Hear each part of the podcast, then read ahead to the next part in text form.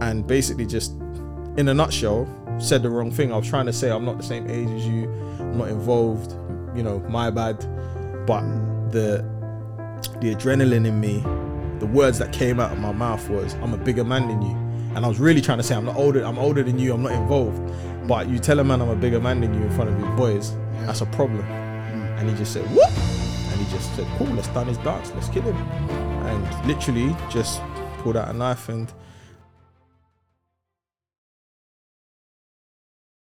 I was looking at your background. I watched your film, Mm-hmm. Amani. I was looking into your background as well, just very generally speaking, and you got like a nuts background. it, it sounds like you got a nuts background, man, Yeah. with some major downs and then some major ups as well. Mm-hmm. Talking about marriage and all that as well. You've got like a proper topsy turvy journey, man. It'll be good to get into that. So. Obviously, yourself, when you was 21 years old, right? Yeah, You got 21. stabbed seven times. You were in a coma. You. Oh in a no, coma. we're in a Oh, coma. No, no. Luckily, I get mixed up by you um, Yeah, yeah, sort of luckily. Mm-hmm. that passing in of consciousness and that kind of thing. And I felt thought that he was going to pass or die basically. Yeah, yeah, yeah. In an ambulance, and then thank God pulled through, and um, you're here now, man. Changing lives and um, doing some great work along. Thank the you, man. Yeah. Appreciate you. And it'll be sick to get into all of that. But to start things off, yeah, what I want to do is to start off, take it like take it back. So I want to know like, what your just paint a picture basically as to what your childhood was like. You know, Yeah. the area, the family dynamic. Um, yeah, was it a good, happy childhood? What would you say? Yeah, do you know what? I'd say up to the age of five, um, parents loving. Um, my parents did everything they could to give us like a, a really solid foundation, a loving foundation to kind of help us thrive. Um, and I think it was society that kind of forced me to go down a particular path, um, going into schools and and getting bullied and not really being able to kind of find my identity was was probably the thing that made me transition into a path of trying to please other people and and yeah trying to be the class clown wearing a mask all the time. All of these things that when i say a mask like a metaphorical mask. And it was a struggle i can't lie. You know not really having friends at a young age when you you, you you're kind of finding yourself and I, I i anchored a lot of my identity on other people. And so yeah as i look at my story a lot of it is about how i made choices to kind of fit in and it, it didn't work in my favor as i got older. And that's basically the foundation of my story. And then when i look at how my parents reacted to it obviously they were they were super disappointed to the fact that their their miracle child is getting caught up in silliness and it's not kind of this it's not a family brand right? My, that's not that's not who we are. My, my Yeah. pet we come from excellence or we we've aspired to be excellent in what we do. And so i'm i'm kind of letting down the side. And i hmm. could you know now i'm a parent i can understand how they must have felt. You know you you you try to give your child everything and they go down a road and just disappointment and it just really affected our relationship. So that's kind of the generic general yeah kind of Yeah. background and yeah grew up in north london all of that kind of stuff that identity piece is key as well Mm-hmm. because like secondary school the way i see it is that that's like that point where you really really well most a lot of people are gonna either come into yourself or you're gonna really really struggle it's such a crucial period in your life you got people who try and like really you know try and you know, come into this off in their own way they'll maybe go off into start dressing a certain way talking a certain way whatever trying to impress other people Yeah. whatever but it's like trying to trying different things here and there and trying to find yourself along the way 100% and then for yourself, you're you're trying to well getting bullied as well and all Mm-hmm. that. Then at the same time being class clown, maybe acting out and all that kind of thing.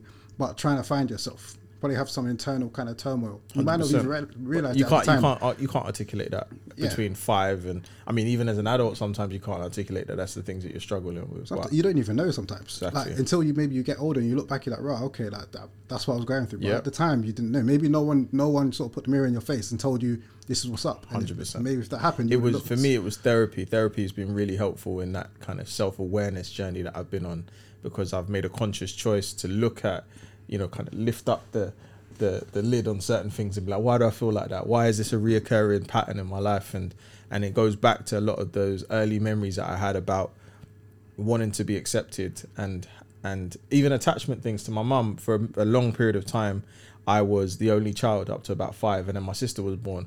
And my mum and i had a really close relationship. And so yeah you know you, you can't articulate that as a child you don't know why you feel that way towards your mum or whatever but as you look back I now have a w- much wider understanding of why I probably made certain choices, and yeah, it's uh, it's good to know yourself. So looking back now, then, Mm. would you say that that particular period when you was five years old and your sister was born, you saw like that was like maybe the first major thing that started to set you off down the wrong path? Um, I wouldn't I wouldn't frame it that way because I feel I feel like my sister, if she ever watches this, is gonna be like, "What?" but yeah, I no, love, like I, love, that, I love, but- no, no, I, I love, I love you, sis. Right?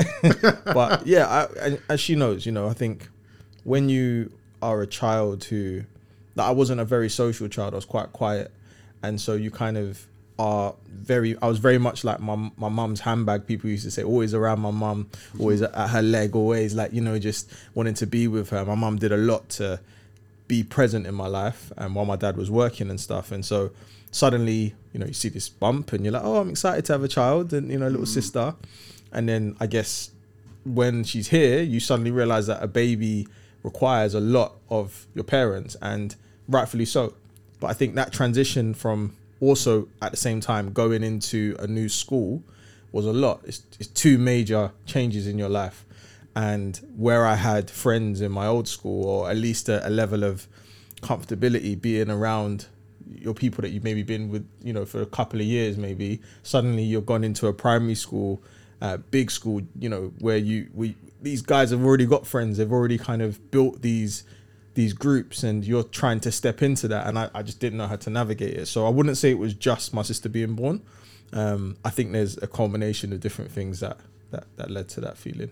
Yeah, yeah. I mean, I, I usually think that it's, life is so there's so many different things happening at one time, so many different mo- moving pieces, 100%. so many different inputs. Man, it's very, very rarely ever just one thing. Yeah, yeah, which is why yeah. someone is the way they are. Just a number of different things thrown into one melting pot, and then we 100%. come out the other end, however the way we come out. 100%. And then that period of time, that period of time for you, I guess there was a lot of change, Mm-hmm.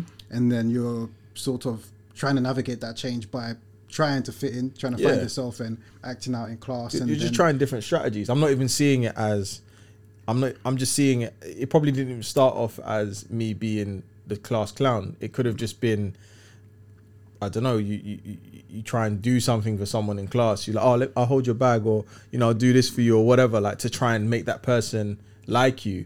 And then you that doesn't work, so you try something else, and then that doesn't work, so you try something else. And before you know it, maybe there's a few things that might get you a little bit more attention. Whether it's again calling out in class when you're a bit bored or you don't understand the question, and then someone that you you rate laughs, and you're like, oh snap, they mm. noticed me. Oh, swear on. Okay, I'm gonna do that again, and then I mean, you know, it's it's it's probably not as nuanced as that, but yeah, it's there's that I I would say that there's a there's there's a lot of that within the choices that I make, and I'm imagining well I made, and I'm imagining it's the same with um, a lot of other young people as well. and you ended up getting kicked out of school, right? At 16. Yeah, I mean that. Yeah, 16. Oh no, I I got kicked out at 14. 14. Yeah, I got kicked out. I got ex- I got expelled for the first time in year nine, so I was about 13, 14. Um, silly stuff like I, I started a fire in my maths room, and I, I I've stole my deputy head teacher's wallet. Like just random stupid things that I didn't need to do. But when I look back, it was about the habits that I'd created leading up to that moment, and I I kind of compounded a particular behavior, particular mindset that that basically multiplied into me starting a fire and me um, stealing this wallet. It wasn't Yeah. an isolated incident where I just randomly did it. It was a series of small little things that I'd done over a number of months, and then one day I did it and it just blew up in my face, type of thing. So, yeah, but you know, and then when I've when I've been expelled from there, I've gone to a pupil referral unit, and in those pupil referral units, you're around a lot of the kind of outcasted kids from other schools. So, and a lot of them will have additional needs, a lot of challenges, um, be classed as the worst kids in the borough. And so I'm in class with these kids, and and I guess the teachers probably saw that I was different, how I presented myself. Probably, you know, good morning, miss. You know, like I'm a good, I'm a good kid, right? I'm, I'm, Yeah. I'm, I'm a good kid that's trying to survive. Um, not taken away from the other kids. I wouldn't say that they weren't good kids. In, in you know, everyone's just trying to survive.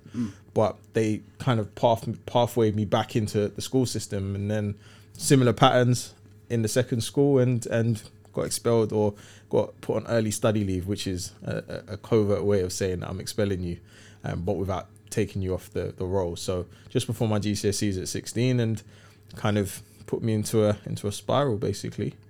And Yeah. then was it around that period of time when you got kicked kicked out of your house? I mean, there's when I think back to my story, obviously, w- my journey. There's been many points where things have happened. Uh, I I can think back to when I was 14 and I was out of my house for a little bit. You know, running away from home um, because of I the the the. the the turbulence in the household, the relationship that I had with my parents, and and wanting this street life and this particular lifestyle, and running away and just doing silly stuff. So I w- I wouldn't I would say at 16, it was more that my parents had got to the end of their tether.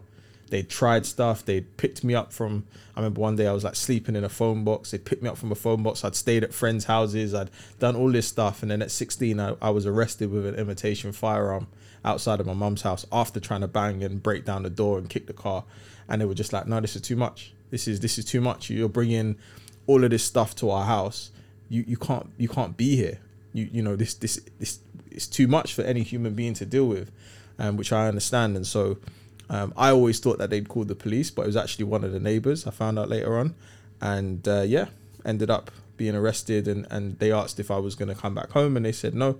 Um, and they put me into like a supported living or kind of care home um, where, yeah, you know, you just it's a lot of anger in that place. I'd say, you know, as much as it says care, I think a lot of the young people in there are, are really hurting from what adults in society have done from them, so uh, done to them. So that's where I was. Yeah, and you know when I'm looking into your story, or just going off your film, basically, it seems as if that was like one of the first major turning points within your life. Would you say that's fair, or do you?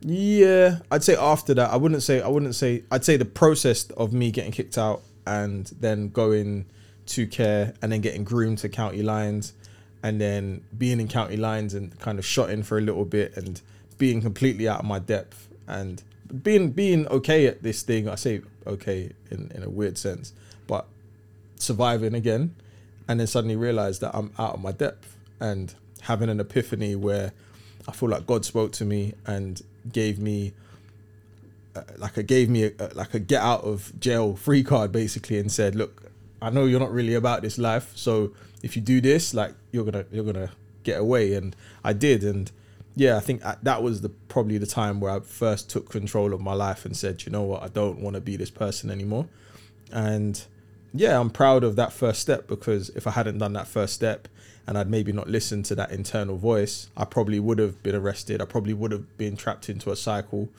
and it's a downward spiral from there. You know? That county lines thing. Um, when you was doing that, when you was what 16 Yeah, years yeah. old, it was pretty young. Uh, did you? What was it like for you? Uh, like that, was you ever there and thinking to yourself like, "This is crazy. I'm not meant to be here." Or were you at that point in time like, "I'm fully in the streets. I'm just going." Do you know what? I, I I can't ever I can't ever say that like it was a. I'm just wondering what the mindset was like. Do you know? What? I think uh, when I look back into that time, it feels very cloudy. I don't think I was making conscious choices. I was on autopilot a lot, and a lot of choices were being made because of influences or because of survival. So I can't really look back and be like, yeah, I made a conscious choice to do that. I mean, with County Lines, someone else had introduced me to someone, and their thing was, do you want to make money? And so I was like, yeah, yeah, yeah. Of course, like you don't even think about it. You just want to make money, right? Um, not realizing what I was being put into. And so when I when I think back to that environment, I I think when you're deep into something, I I don't think you are thinking about man whether I want to do this or not all the time. I think you're just thinking about survival and not getting caught and being one step ahead of the various different factors. And so I can understand why the man them especially are are are, are in spaces where they are they're trapped a lot of the time and they're not thinking about their future. They're not thinking about the next week. They're thinking about man's got to get this thing now. I've got to do this thing now. So I, I get it. Even though that wasn't my whole experience of life, that period of time I get because it feels very cloudy. I don't really think about the day to day choices why I did it. But yeah, I think when I when I got to that epiphany point, that's when I really started to kind of pull the wall back and be like, right, like I'm here and I'm living in this crack house and I'm selling class A drugs and I'm I'm making all of these risks. I'm taking all these risks and is this really what I, you want to do? And then you know, you you you suddenly start realizing that this guy that you're working for is talking like the most crud to you. Like you're, he's he's mm-hmm. he's gonna punch you up if you get this thing wrong, and you suddenly before you're like, oh yeah, yeah, cool, bro, no worries. And then suddenly when you kind of pull that wool off your eyes, you're like, right, actually, I don't like the way this guy's talking to me, and I'm a bit mm. scared now. Mm. And I think it's all of those things where you start taking control of your your choices, your your your life that you, yeah, suddenly you start going down another path, or you, or you want to go down another path. And yeah, I'm grateful that my, my family were able to help me. My dad actually came and picked me up from from where I was, and and you know, I'm grateful for that. Mm. I done this this online course some time back, years ago, like, but it was about driving change basically for social entrepreneurs. Mm-hmm. And then when you're talking, it got me thinking about there was a particular quote on one of the modules on there, which was about being on the dance floor and then not necessarily being conscious or aware of what's happening, but then needing to take time to step off the dance floor, get onto the balcony and have a look 100%. at that bird's eye view. 100%. And when you're talking about like when you're you're there, you're, you're just on autopilot, you pilot, you're just just doing it. You're- It's not like you're really you know taking a step back and having a look. Oh, 100%. It's only when you had that epiphany moment you kind of step back and think, right, like I'm, 100%. I'm, I'm actually here. This is crazy. Hundred you know? percent, bro. That's a great analogy. A hundred percent, and I feel like that's exactly what it was. Prior to that, you're just not even aware that you're even dancing. You know, you're just here. and- Mm. You're just there. You're just here. Anyone else can see you're dancing and things are happening, but yeah, you're just you're just existing and trying to survive and trying to fit in with everyone else that's doing it. And um, yeah, as you said, when you kind of step away from that for a moment, even if it's just to get fresh air for a second, metaphorically, right? Um, yeah, you're able to kind of really look back and be like, oh my gosh, like actually, I don't like this song. I don't want to do this. This is long. Yeah. I'm tired. Whatever it is, you know, when you look at the metaphor. So, yeah. yeah. And your your dad, your parents, did your parents know what you're doing? No, they didn't. You know, they I'd gone missing from the care home. So at that time, my parents and I we weren't really speaking. Um, there was there was conversation. No, no, I don't think we were actually speaking at the time. I think we are speaking through other people. Um, actually, no, tell a lie. Maybe I'd gone to see them a couple of times while I was there, but they they had no idea that I was there, and we didn't have that much of a relationship where they were. Um, oh, where are you today, son? It wasn't that type of thing. So I was going away for days on end, and coming back, and and the care home at the time. I always look back and say I don't know what their policies were because no one really flagged and was like, oh, like, where's this kid? There was no one that said, oh, you know, if you, I think actually maybe maybe towards the end of it they said if you keep going away you won't get your supported living house at 18 or whatever. But generally I, I was able to just go and no one really knew where I was. So that was the first time where I kind of called my, my dad and just said, look, dad, I'm selling drugs. I'm in this area. Um, I'm scared. Can you come and get me? And my dad came and picked me up after work. What was the reaction from your dad when you come to see you that time? Um, what was that moment like? I mean, my, my dad picked me up from some from treacherous places in my life, and, and whether it's police stations or yeah, we've had we've had moments, right? But I think that moment is is probably he's something that he said to me all the time, where you're kind of trying to get your child to see the future and see their, tr- their, the kind of consequences of their actions. But this is the first time I heard it. I think all the other times it's in one ear and coming out the other.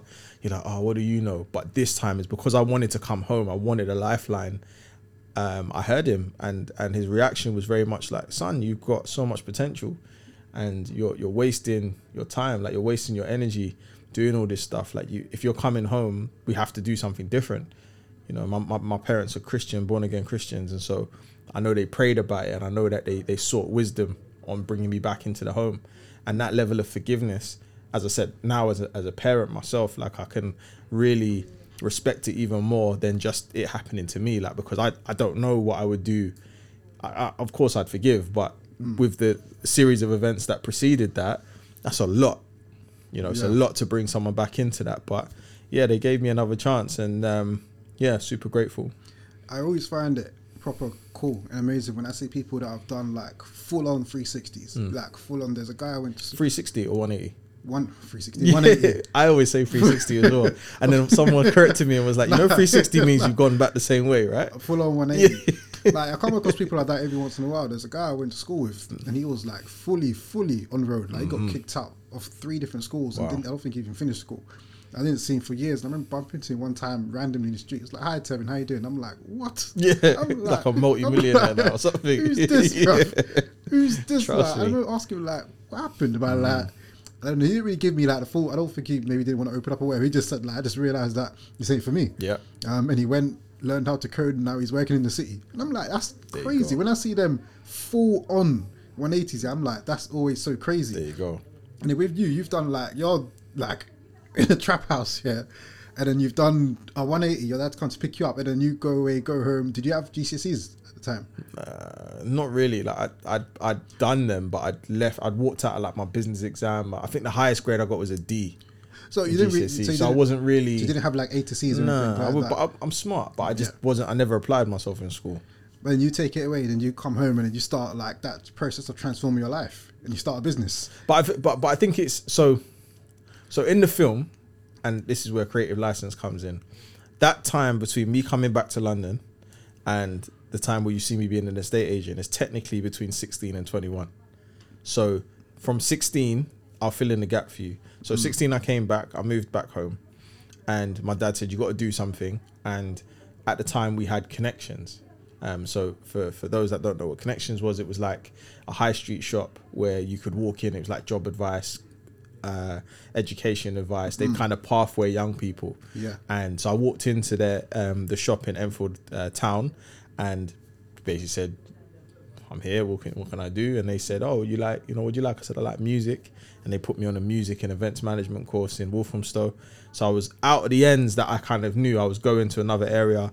I went there and I met a mentor, a black man um, who basically saw my potential and gave me an opportunity to to to start again. I'd never all my teachers prior to that, my reputation had gone before me.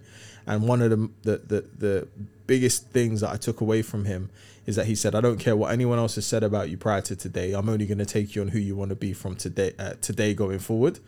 And that was the fresh start that I needed. And so I continued on that journey of just feeling proud of myself and feeling that self belief and starting to network and getting opportunities and being given leadership roles in the college and and getting scouted to go to another college. And it was just win after win after win after win considering that my whole life before that had been L after L you know loss um, disappointment etc and then um yeah I'd say about 17 18 I was at a college and um, I started working. And then I, I was like well everything I've learned at college I'm gonna try and put that into like a business. So I started an events company.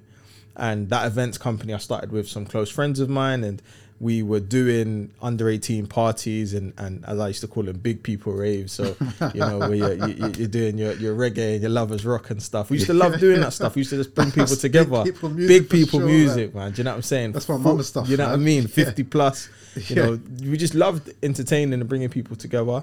And I did that for a few years. Um, met my girlfriend at the time who's now my wife at about yeah, about 18 and um, yeah just was doing all right man. Can't complain. And then between 18 and about 21 I was doing that. And then 21 one night I went out and uh, I remember saying to my little sister look sis I'm coming back. I was just about to buy Mayfair or Monopoly or something like that. And I was like hold my space or don't don't do no deals. Went down the road to promote an event I had and ended up getting stabbed Yeah, that's crazy, man. So- That's crazy. Before we get into that, yeah. So that period of between 16, so you got started at 21. Mm-hmm. So between 16 and 21, you got your events business. You're probably you're doing the property stuff at the same time. I hadn't know I Oh, started at 21 yeah, yeah. Okay, so you, but you're doing your events business and colleges here and there, and like basically doing your thing Mm-hmm. over a period of time. And that, when I talk about it being amazing and quite like it's proper sick when I see people doing that kind of thing because, and that even over that period of time as well, it takes a lot of work and a lot of hard work. Yep, and 100%. it's a lot easier to just go back to what you know. Fam, it's just a million times easier. Just go and you see it. a lot- You probably know people that's happened to you. Probably, it happens all the time. You see All it all the time, You know what I'm saying? It's just way easier just to go back to Mm-hmm. what you know, as opposed to like having to now grind and grind and grind and Yep. grind. Like, what kept you like? Why? Why? Why did you keep going? What was driving you in that period of time? Mm. And there must have been that like in the back of your head. Maybe even people calling your phone like, "Yo, let's let's head back up. Can't let's go and do." Do you know what? Not really. Like I think because I because I I was never really on the roads. I wanted the roads never like embraced me. It wasn't like I was getting sucked into this thing and I was so entrenched that I could never leave because I owed this person money. I was part of a gang. It was never that. I was hmm. always like, hey guys, can you accept me? Can you let me be on the roads? Yeah. You know, which I think is where a lot of people are, you know, yeah. where they're just, yeah, like I just want to hang around with you guys. Like, hmm. so once I stopped trying to do that, these men are not calling me and hmm. not in a bad way, but I'm just not, these men are so entrenched that I'm just doing my thing. Yeah. It's like, you know, the kid in school where you're like, um, that guy's really good at football. Yeah, like, yeah. I, am the entrepreneur guy when I get older, so people are not expecting me to do road. They're just like, oh, bro, like you do events, like we're on the road thing and whatever. But Yeah, yeah, that's yeah. your, do you know what I mean? That's your thing. So yeah, I wouldn't, I wouldn't say that it was people calling me. I would say like the driving force was, I started to to really understand the power of my mind and power of of personal development. I think so. I started to read books like Think and Grow Rich, sick. um, Rich Dad Poor Dad, The Secret, um, Richest Man in Babylon. All of these books that I guess open my mind to the power of of what you attract to to a certain extent manifestation. Um, I don't get too deep into manifestation, but elements of that, right? And and kind of putting things out there and having vision boards and having goals and stuff like that. And so, yeah, those are the things that I guess once you set yourself a goal, what starts to happen is that you, you start you start betting on yourself and that becomes your driving force because you've got something you're working towards. So if I set that I'm going to do an event in September, then everything in my mind is like, okay, I want to be good at that. I want that event to be a sellout. So, you know, you do that, you get to September, maybe it's an it's a right event or it's a success, and you then you're like, oh yeah, I want to improve and, and get better next time. And then before you know it, you just got all these different milestones that are just drawing you in different directions. And I think that's all that's just happened in my life as an entrepreneur. You set mm. things into the future, and you just you kind of get you try and work out how to get to that thing, this thing that feels so big and expansive and scary. And you just say, yeah, no, boom, like, I believe I can do that. And so I think once I started to taste that and started to see success, there's nothing in the world that is going to draw me away from that because, mm. you know, that feeling of pride, that feeling of accomplishment, you don't get that when you're scared. Yeah. Do you get what I'm saying? Like, you don't get that on the roads. It's like, not not mm. me anyway. Maybe some people get that, mm. but I don't get that from road. Yeah. All right, let's talk about that night when you got stabbed now. Mm-hmm. So you said you was playing, what, you was with your sister playing? Mm-hmm. Yeah, I was playing that kind of Monopoly. I think my cousin was over from America. Yeah, so it was just it was just a normal night. We were just promoting. I had like had an event, had some flyers that I was gonna go and promote in my local area. Um, and so yeah, just I was I was driving my dad's Volvo. And uh, trigger warning for anyone listening because obviously you know I'm gonna talk about getting stabbed. But yeah, I was driving my dad's Volvo and I went out to this nightclub and you know driving a Volvo kind of big back car, Yeah. red Yeah. butters car, like just it's just it's just not even like the nicest. It's just Kind of car you park around the corner. ah, literally, and that's what I did. I parked it four roads away from the club and bopped over and whatever I was wearing, right? And um, yeah, just just any other night I've done it a million, a thousand times, you know, um, promoting. But this one night, someone I know their bike had been stolen from outside the club. It was like a motorbike, which you know, I know the person's like a family friend of mine, and so I think that probably is what drew me drew me in a little bit more, and it drew me in because I was very much like invested in trying to see him get his bike back, and then kind of just ended up getting sucked into this this movement of yo, we're gonna go and find these youths, and instead of me being like, no, whoa, like, and having the self, the self control and the self discipline to be like, that's got nothing to do with me, my bro. I hope you find it, and even the maturity to be like, yo, like, I think we should call the police because they actually have the resources. Like, what are you gonna do when you find the youths? I didn't even think about it. Yeah. And so instead, I just went back to 16 year old or even younger Amani and just, what? Come, let's go. Let's go find these youths. So I've gone now down this road where I've parked my car and um, I've heard the bike come flying down the main road and it's crashed. It's skidded. Two boys have jumped off. One's jumped on my road. Another one's ran off another way. And again, because I'm already committed, I've just ran out onto the high road and just shouted at this group of boys that were standing in the same place where my boys were, uh, or my the guys that I knew were, and ran back to the car on some yo, where's this youth? Trying to find him, and as I've turned round, I've seen that I've called the wrong youth, so I've shouted, "Oh, you man, he's down here," and they're like, "What?" I've come free, easy pickings. One guy on his own. There's about mm. twenty of them, and mm. I've just frozen, and basically just, in a nutshell, said the wrong thing. I was trying to say I'm not the same age as you. I'm not involved. You know, my bad. But mm. the the adrenaline in me, the words that came out of my mouth was, "I'm a bigger man than you," and I was really trying to say, "I'm not older. I'm older than you. I'm not involved." But you tell a man I'm a bigger man than you in front of his boys, Yeah. that's a problem. And he just said, "What?" And he just said, "Cool, let's done his dance. Let's kill him." And literally just pulled out a knife. And I always say now, I, I think me getting rushed. I got rushed a lot in secondary school, fighting and you know defending yourself, mm. testosterone and that. And so I think all of those things prepared me for that moment. Literally, I, you know, I'm a firm believer in God. I don't believe that these things happen by mistake. And all of the little things that happened prior to that moment allowed me to survive.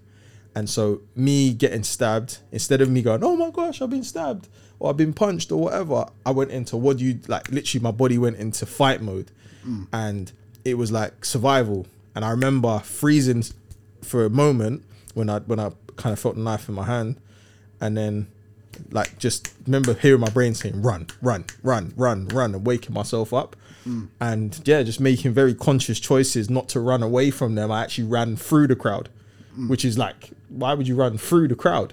But I knew that subconsciously running through the crowd would mean that I got to the high street.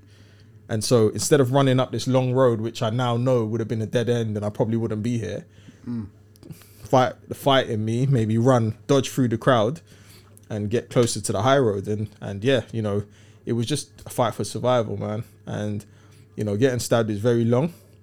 Yeah, It's yeah. very, it's very, very, very long. Um, you don't. I didn't feel it at the time, but that night, I think when everything had kind of died down and the guys had run off, and obviously there's lots of more. There's lots of context that there's no point even going into right now because of time. But the and also when I make the movie, the proper thing, I don't want to, you know, I, I want to surprise the audience. You get what I'm saying? Um, but yeah, there's just there's so many different things that night, and I feel very blessed to be here.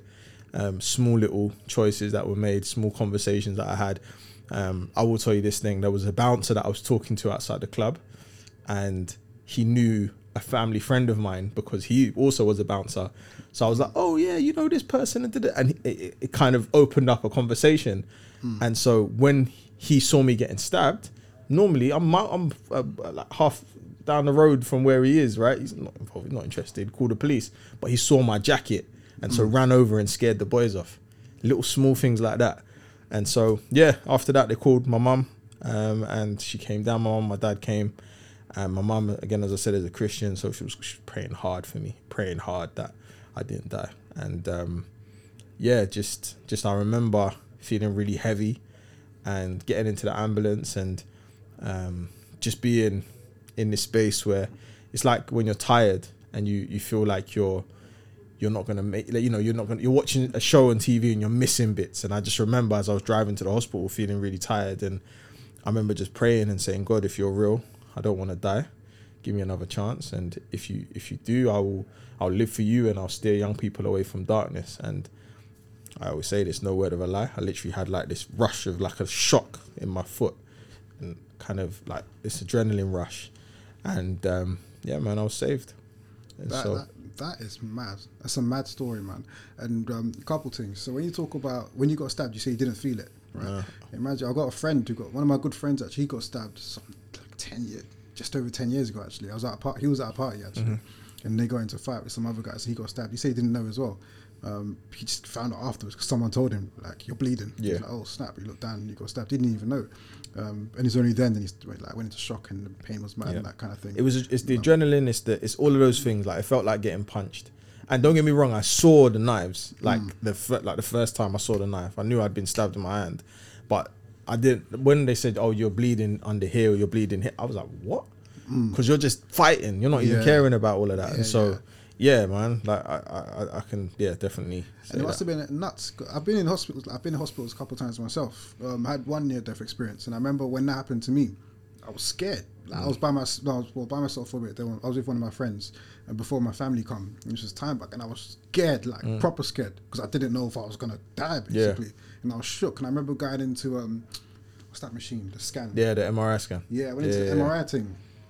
I remember I started crying. Bro. Yeah, man. And it was like me and just the guy, and I could tell that the guy was uncomfortable. Yeah. He was like, uh, "You'll be okay." he didn't even want to touch me, but he was standing on the other side of the room like, It's, "Yeah, it's great yeah." to be able to laugh at these yeah, things yeah, now, yeah, yeah. Yeah, trust It's good me. to be able to look back at the time. Yeah. I remember I was scared. Trust man. me. Scared, and 'cause I didn't know what was happening as well. Just like because it was a surprise for me. I was, like, I was just in shock. I didn't know what was up. Yeah.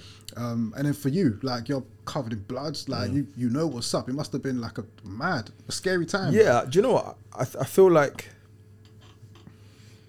it's weird. It's a good question because I, I once I've once I've been given that that lease of life, that that new, I was reborn essentially, right? I feel like as much as I still didn't know what it was, I kind of wasn't scared, and that's not to say that in the moment you're not still thinking, oh, like what's happening or whatever, but. I don't think there was an overwhelming sense of I'm not gonna make it after I'd because I knew what I, I knew I was tired in the ambulance. I knew I'd prayed. I knew that I'd been given this energy boost, and I had remembered the whole journey from there to the hospital. And then when I did the MRI scan, again you're kind of you're there, you're stitched, getting stitched up or whatever. They they're putting you know bandages on you, and and I think between yeah between that time and time I was in the room, I, I can't think. I don't remember being like super like, oh my gosh, am I gonna make it at all? And it's only when I got in the room, and I was around my family and stuff, that I realized, or that they, the doctor came in and was basically like, yeah, like everywhere you've been stabbed, Mr. Simpson, you should be dead or disabled, but they've missed everything by millimeters, Wow. literally millimeters, and you can go home tomorrow if you want to. So it's all surface, and that in itself, um, always, yeah, just to me, it's uh, yeah, I, I I know its purpose. I know that I feel like, and no, I now know, I feel like I, I got stabbed for a reason to be useful for this generation, for them to see someone that's been through some of the stuff that they'll go through, someone that's turned their life around, someone that's living um, a life of purpose and and trying to do something positive, and having someone that I guess they can use as a as a as a role model, even though you know who's perfect, but just as an example for them. So yeah, I'm grateful that I have the story that I have, and I definitely feel like yeah, my purpose is to spread it and to it's not about me. I'm just a vessel for the overall message for a young person, which is you know you you you, matter. Your life is meaningful, basically. And it's like, yeah, you come out of hospital and just kicked on. Like you just picked, Oh, picked I- up and oh, I pushed wish- it to another level. Oh, I wish it was that simple. It's it's easy now when you look back and you know I'm I'm I'm able to kind of say yeah you know I suffered a little bit and it, but the, every single day like there's 24 hours in a day there's X amount of minutes in a day right, mm. and each of those minutes is a struggle. It's it's it's What, it's like mentally, you mean? mentally or like just just it's like people will celebrate those that they see winning medals at the Olympics or people you know winning football games and being at the top of their games oh you're amazing you've done what but no one knows the injuries the the early mornings all of the stuff that it takes for you to be the person that they see you being and that they celebrate mm. and so I can look back and be like yeah, yeah you know and, and gloss over it in a five minute conversation right but those days were difficult and it took daily choices and and consistency in order to be the person that I am today. So there was definitely times I I, I struggle. I'm very open about it, but I, I had PTSD, I had anxiety, I had depression, I was lonely because I'd moved away from my house at that time, and I was uh, my girlfriend had gone to uni, and I wasn't really around some of my friends, even though they weren't on nothing. I just isolated myself, so it was a dark time. You know, you're you're trying to find yourself. You're trying to understand why you were saved. There's all of these things that are going on, and so I can look back now and say, yeah, I've got it all together, or at least what I think's together. But when I'm going through it, I don't know this. I don't know I'm gonna be this person now. So yeah, I, I, try not to to trivialize it and make it feel like it's yeah, like you know, oh yeah, man, you know, you just cracked on, I, which I know you, I know you're Yeah. not doing, but it's it's it's it's hard. And when I see people going through it, my message is always just one day at a time, one foot at a time, and before you know it, that crawl will come into will turn into a a, a, a walk, and then that walk will turn into a run, and then that run will turn into a fly. And I feel like I'm in that run potentially fly space at the moment, but I wouldn't have been there without the crawling. Who or what helped you in that period of time? Mm. Faith was very important for me at that time um, because I really unpicked what I believed. I unpicked it. I I grown up in church and that was default setting. Like you know, just going church on Sunday. You know, you mm. do the just the, the basic stuff that you do when you grown up in a Christian household or any religious household. But then I had to unpick why do I believe this thing? Why am I gonna follow this particular belief system, this particular religion, whatever? Do I even like the concept of religion? Not really, I don't. So then it was about, okay, let me try and develop relationship. Let me try and understand and question things so that I can really stand on why I believe something. And so that was really important. Um, I'd also say that my girlfriend and her family were really important for me because they gave me a sense of stability. They gave me a love that, or they showed me love. You know, I remember when my girlfriend was at university, she went to uni, uni outside of London, and I'd go to her mum's house and like get my clothes washed or have dinner. And you know those things you can't take for granted. I'm, I'm her mm. boyfriend. Like you know that's that's not I'm not her husband. I'm not you know her her mum took me in and gave me love, right? And so and this was at a time when me and my mum and my dad weren't really speaking, and also my sister, my little sister was someone that kind of bridged that gap between me and my family, and so she chose to still love me. Not that my parents didn't love me, but she mm. chose to actively come and see how I was doing. She chose not to listen to um, the the or, or, kind of see me for the mistakes that I'd made and the character that I'd been portraying for the years. And she chose to come and find me where I was. And we used to go cinema together.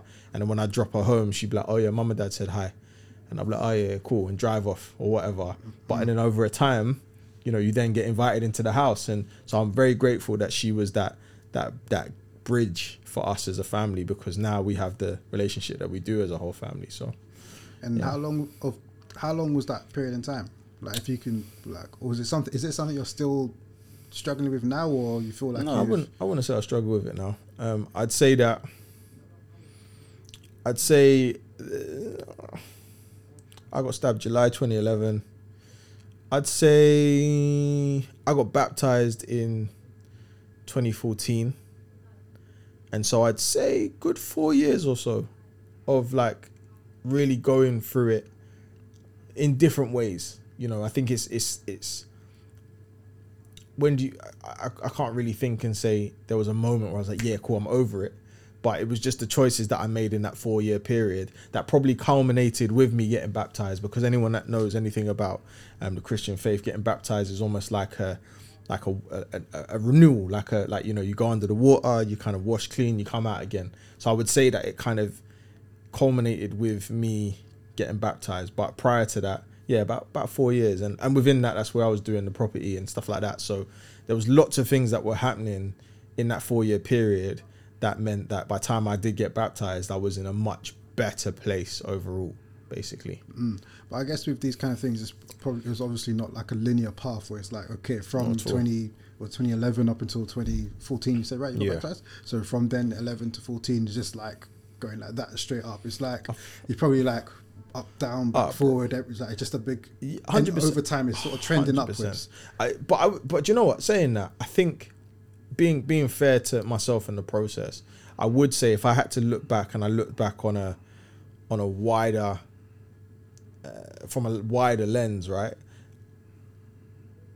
I, would say it was as you as you've kind of plotted it, it was straight up because even if there were little dips, it wasn't major dips. It wasn't. I mean, there are some people that you know when you go through something, you completely have months where you're just. But I think because I was because I had something to work towards, I was never too far away from that goal. I was never too far away from moving forward. It gave me something to anchor onto. So, yeah, I, I would say, and also because it was tied to survival again, survival mm. was a reoccurring word.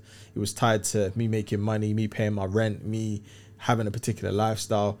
It, it forced me not to give up because suddenly, if I don't want to make these phone calls today, that means that ain't gonna have the money to pay my rent. So I would say overall it was straight up, but of course within that there's going to be little blips, but not nothing major. I can't think back to a time where it was a major you falling off. Oh, the other thing actually that came to mind is I, I did um, martial arts. I did Krav Maga Ah, um, yeah. to, to to rebuild my confidence after I got stabbed because yeah, that, I I would say all of that. I don't I don't practice it anymore, but at the time it gave me a sense of you can look after yourself. Whereas obviously getting rushed for many years and then getting stabbed, you kind of feel a little bit like man, you can't defend yourself. Whereas doing Krav Maga for for a little while, you know, gave me a sense of strength. So yeah, just to bring Yeah. that in as well. Now, of course, it's interesting. A few weeks ago, me and my wife were watching Krav Maga videos on YouTube. Actually, Yeah, man, a Krav Maga is not a joke, It looks serious. It's not a I. I've done Muay Thai before, Mm-hmm. but this was when I was a teenager, back in the day, and I've won, I've been wanting to get some kind of combat thing. And I was telling her about it, and I was just watching some videos on it. Yeah, no, we can talk after. I got, I got a good guy. He, he, he's, he's, he's, yeah, he's a madman, but yeah, he's, uh, he's good. It's, Alright. it's a good, it's a good discipline to be able to look after yourself sure. and your family. for sure. And with the youth activism work, when did that start? So that started about 2015. And how did you get into that? Um, But I'd, I'd, I think prior to that, if I'm not mistaken, I was working with a friend of mine called Luke who was doing like these personal development workshops in school. So I was starting to shadow him and being his assistant. And a lot of the frameworks that I use now in my talks, I, I guess I saw him use. And and so that's where it started. I went and did like a series of six week workshops or half day workshops, etc. And yeah, it, it just gave me a sense of yeah okay i like this thing and then when i was in the property industry um, and i had my own shop at this time i'd done really well building this business i um, there was a, a young person that used to walk past my shop and one day i saw him and his head was down and i kind of said jumped out and tried to encourage him turned out he'd been expelled from school and so i then decided you know do you want some work experience and that just seeing his journey over six months again just tick that box for me. And then you suddenly realize that the property game and working for rich people is not fulfilling. You know, it's not. You're working for people that you are replaceable. Whereas when you're working for people that that, for one of a better term, don't necessarily have better, don't have someone else necessarily believing in them.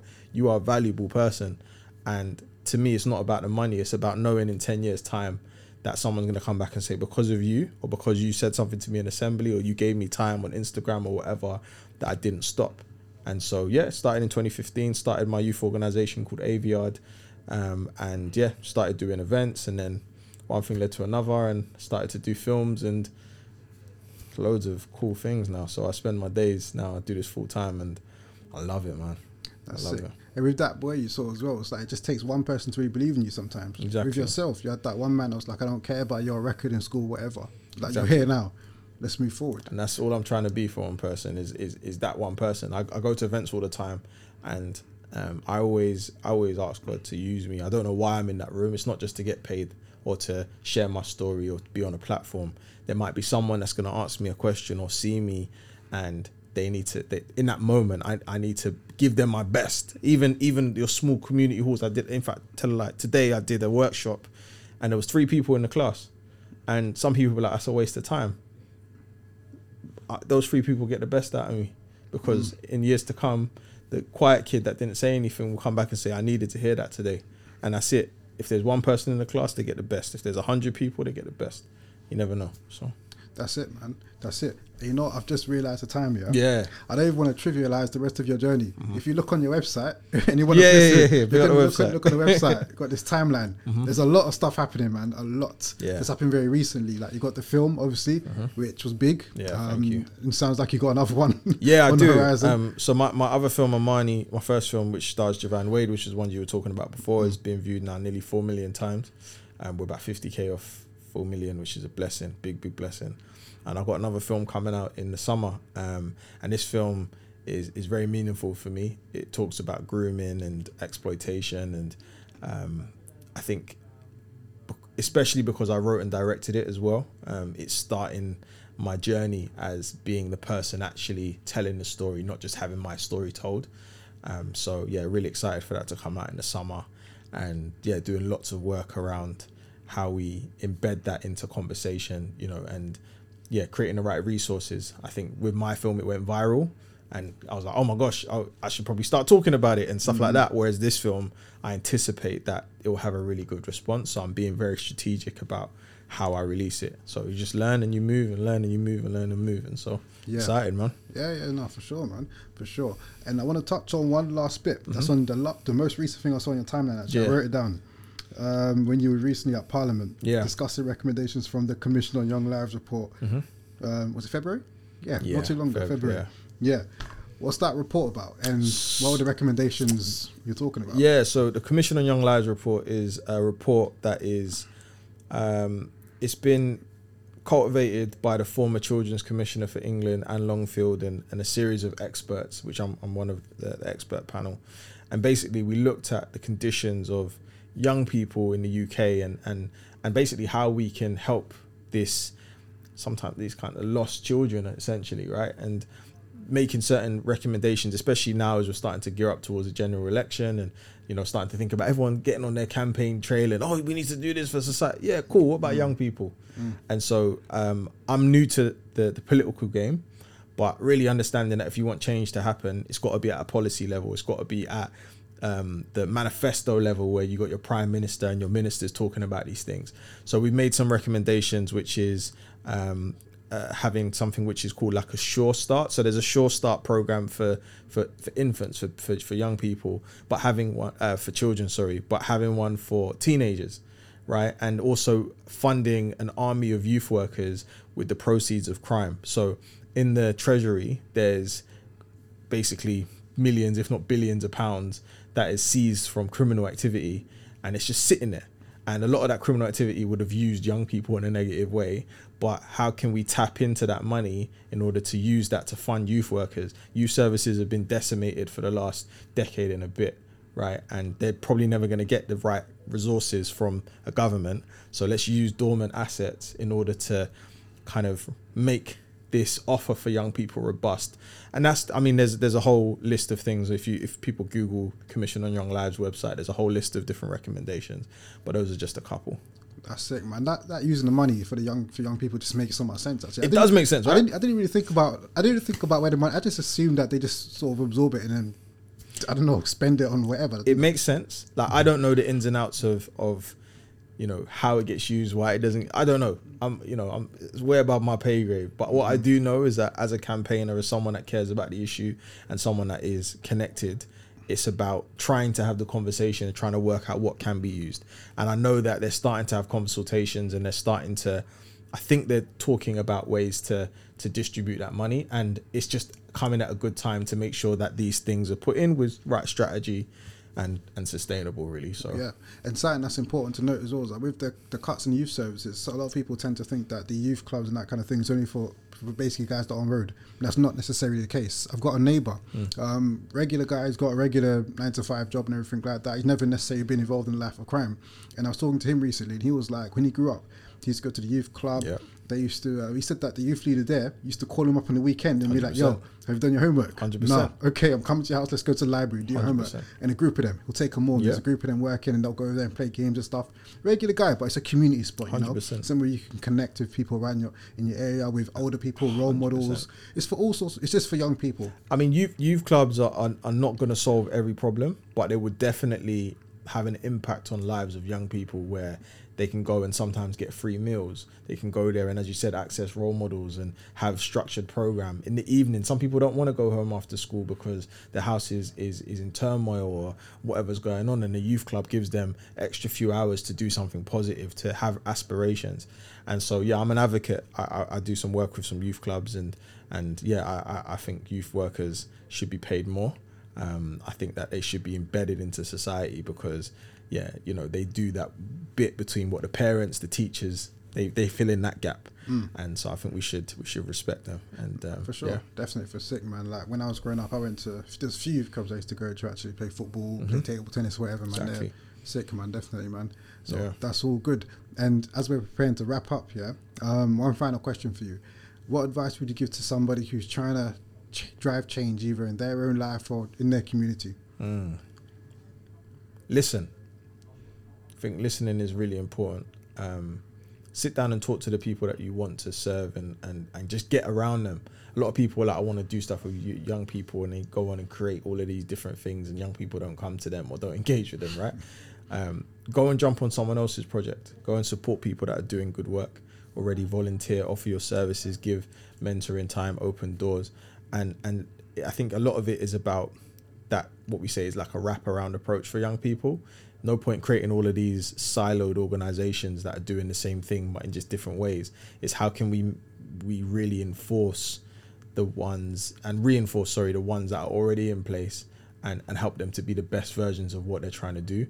And that's going to need manpower. A lot of it's going to be about volunteers. So yeah it's definitely about getting tapped in listening um, being in the spaces with the young people and, and and also continuing to soar because we need role models and we need people to to tell their story from the top of their game and be present um, and and and not just get rich, move out to the country, and be like, yeah, forget the end. You know, we need people to. My saying is learn, earn, return. So we need that. That's it, man. That's it. Thank you, man. No That's problem, that, bro. man. Podcast wrapped up. Yeah, thanks Yeah. for having me, man, and good luck with the with the thousand, man. Oh, thank you, man. I Yeah. appreciate you coming down Nah, as well, thank you. man. What number am I? I don't know yet. All right, cool. I don't know. This is season, season three. Season yeah? three. So it's gonna be. It depends what order I release it in. It's Mhm. gonna be fifty something. I think. but I Fifty don't know. something. Well, I'm glad, and I look forward to seeing the the hundreds and then the, and then the thousand when you hit that, man. And Thank you, man. yeah, man, you're gonna be a much um, that journey. That you're gonna be a much more. I yeah, just just you as a human being, it can be even more refined by the by the wealth of stories that you're gonna hear, and I just hope that it opens many many doors for you in your career, for you and your family, my bro. Good luck, man. I appreciate it, man. Thank you very No much. problem, King. Thank you. So as we're wrapping up, uh, if people want to keep up to date with you, your work, upcoming film, all that kind of thing, Yeah. how can they best do so? Uh, so Instagram, so Amani.Simpson, um, my website, AmaniSimpson.com. And yeah, you'll be at AmaniSimpson.com is the best way to get everything that I'm doing. But yeah, Instagram, I'm active on there as well. Cool. And then have you got any final words as well you want to share or? No, man, God bless. Good luck. And uh, this world is is mad. So yeah, if you're if you're struggling, um, ask for help.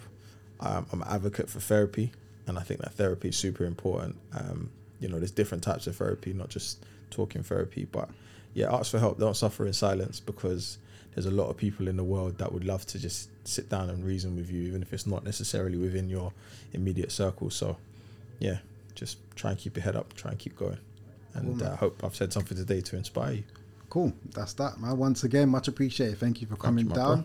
Like I said, I don't want to trivialize your journey. Yeah. if you go into go into the website and have a look, man, there's a lot, a lot happening, Thank man. you, um, and we only had time to touch on a bit. Like we've gone quite a bit over the time, so even I Yeah, apologize. that's I apologize for going over. Hopefully, it was worth it, Yeah, no, I looked at the clock. I was like, "Oh Yeah, my gosh, that's wait, wait, cool. we can't wrap up." It's you know. cool. It's all right. Um, but no, there's a lot, man. So definitely follow Amani, man. Support him in any way you can. Um, and yeah, man, just keep up to date with everything he's got coming up, man. I'm sure. That, I'm looking forward to that film as well when it comes yeah, out. man. I'll show you a trailer when we're off air. in exclusive. Yeah, man. yeah, I'll show you something. Nice one, man. Ah, but that's yeah, but that's that for now, man. Thank you for tuning in, people. Mm-hmm. If you haven't subscribed already, please do subscribe. Yeah. it really, really helps us Mm-hmm. in trying to get these voices out as far and wide as possible. Yeah. we want thousand voices. The idea is just to get one thousand positive stories out there, amplify positive stories, chan- challenge negative stereotypes, and to inspire some people along the way. So, Mm-hmm. any way you can support us does help. Subscribe, like, share. Tell your friends that you've shared it too. So subscribe, like, share it as well, Yeah. and so forth. And let's get the ball rolling. Love that. Yeah. But that's that for now. Thank you for tuning in. This is 1000 Voices. We had Amani Simpson on the podcast. And for now, people, we're out. Cool. Thanks for having me, bro.